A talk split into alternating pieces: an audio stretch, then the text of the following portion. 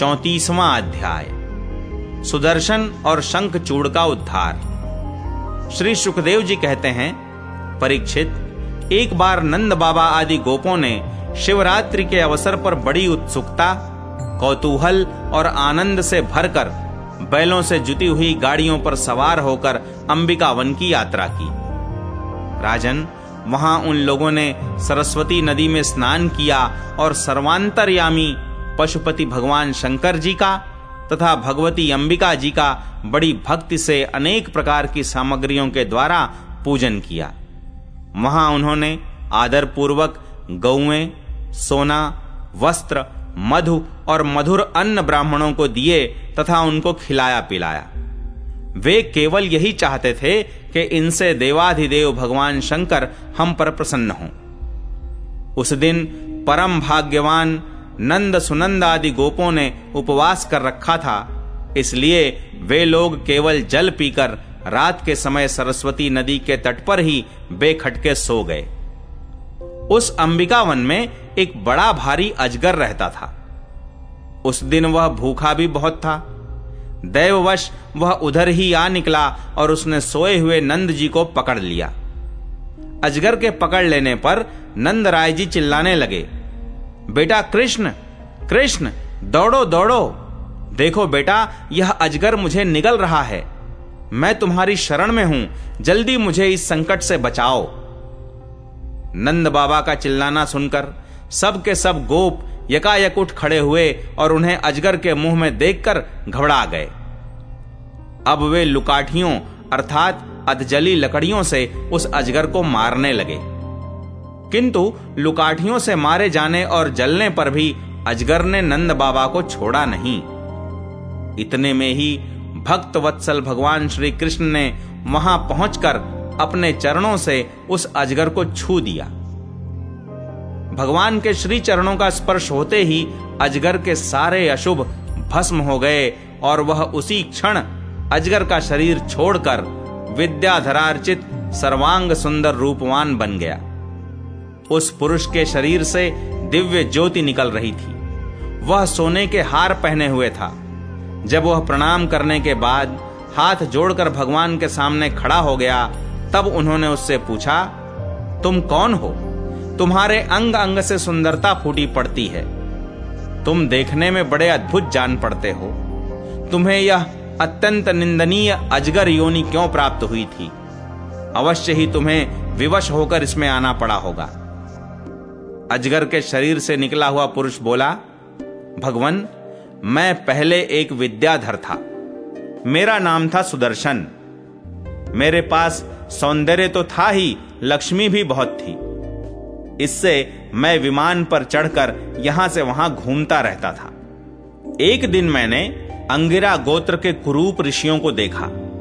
अपने सौंदर्य के घमंड से मैंने उनकी हँसी उड़ाई। मेरे इस अपराध से कुपित होकर उन लोगों ने मुझे अजगर योनि में जाने का शाप दे दिया। यह मेरे पापों का ही फल था। उन कृपालु ऋषियों ने अनुग्रह के लिए ही मुझे शाप दिया था, क्योंकि यह उसी का प्रभाव है कि आज चराचर के गुरु स्वयं आपने अपने चरण कमलों से मेरा स्पर्श किया है। इससे मेरे सारे अशुभ नष्ट हो गए।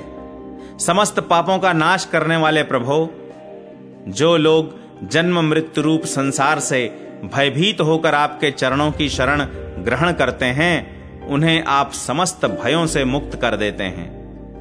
अब मैं आपके श्री चरणों के स्पर्श से, शाप से छूट गया हूँ और अपने लोक में जाने की अनुमति चाहता हूँ। भक्तवत्सल, महायोगेश्वर पुरुषोत्तम, मैं आपकी शरण में हूँ। इंद्रादि समस्त लोकेश्वरों के परमेश्वर स्वयं प्रकाश परमात्मन, मुझे आज्ञा दीजिए। अपने स्वरूप में नित्य निरंतर एक रस रहने वाले अच्युत, आपके दर्शन मात्र से मैं ब्राह्मणों के शाप से मुक्त हो गया। यह कोई आश्चर्य की बात नहीं है, क्योंकि जो पुरुष आपके नामों का उच्चारण करता है, वह अपने आप को और समस्त श्रोताओं को भी तुरंत पवित्र कर देता है। फिर मुझे तो आपने स्वयं अपने चरण कमलों से स्पर्श किया है। तब भला मेरी मुक्ति में क्या संदेह हो सकता है?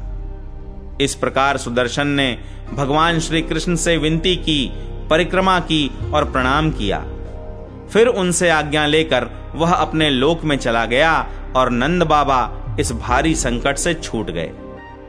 राजन, जब व्रजवासियों ने भगवान श्री कृष्ण का यह अद्भुत प्रभाव देखा, तब उन्हें बड़ा विस्मय हुआ। उन लोगों ने उस क्षेत्र में जो नियम ले रखे थे उनको पूर्ण करके वे बड़े आदर और प्रेम से श्री कृष्ण की उस लीला का गान करते हुए पुनः व्रज में लौट आए। एक दिन की बात है, अलौकिक कर्म करने वाले भगवान श्री कृष्ण और बलराम जी रात्रि के समय वन में गोपियों के साथ विहार कर रहे थे। भगवान श्री कृष्ण निर्मल पीतांबर और बलराम जी नीलांबर धारण किए हुए थे।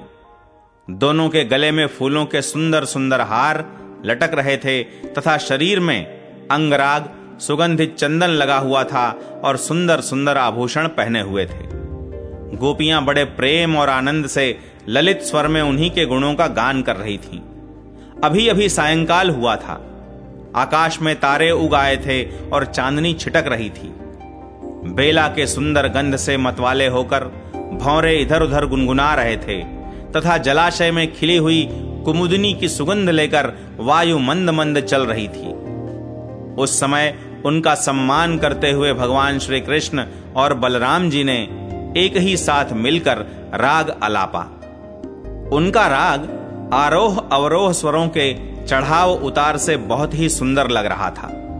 वह जगत के समस्त प्राणियों के मन और कानों को आनंद से भर देने वाला था। उनका वह गान सुनकर गोपियाँ मोहित हो गईं। परीक्षित, उन्हें अपने शरीर की भी सुधि नहीं रही कि वे उस पर से खिसकते हुए वस्त्रों और चोटियों से बिखरते हुए पुष्पों को संभाल सकें। जिस समय बलराम और श्याम दोनों भाई इस प्रकार स्वच्छंद विहार कर रहे थे और उन्मत्त की भांति गा रहे थे, उसी समय वहाँ शंखचूड़ नामक एक यक्ष आया। वह कुबेर का अनुचर था।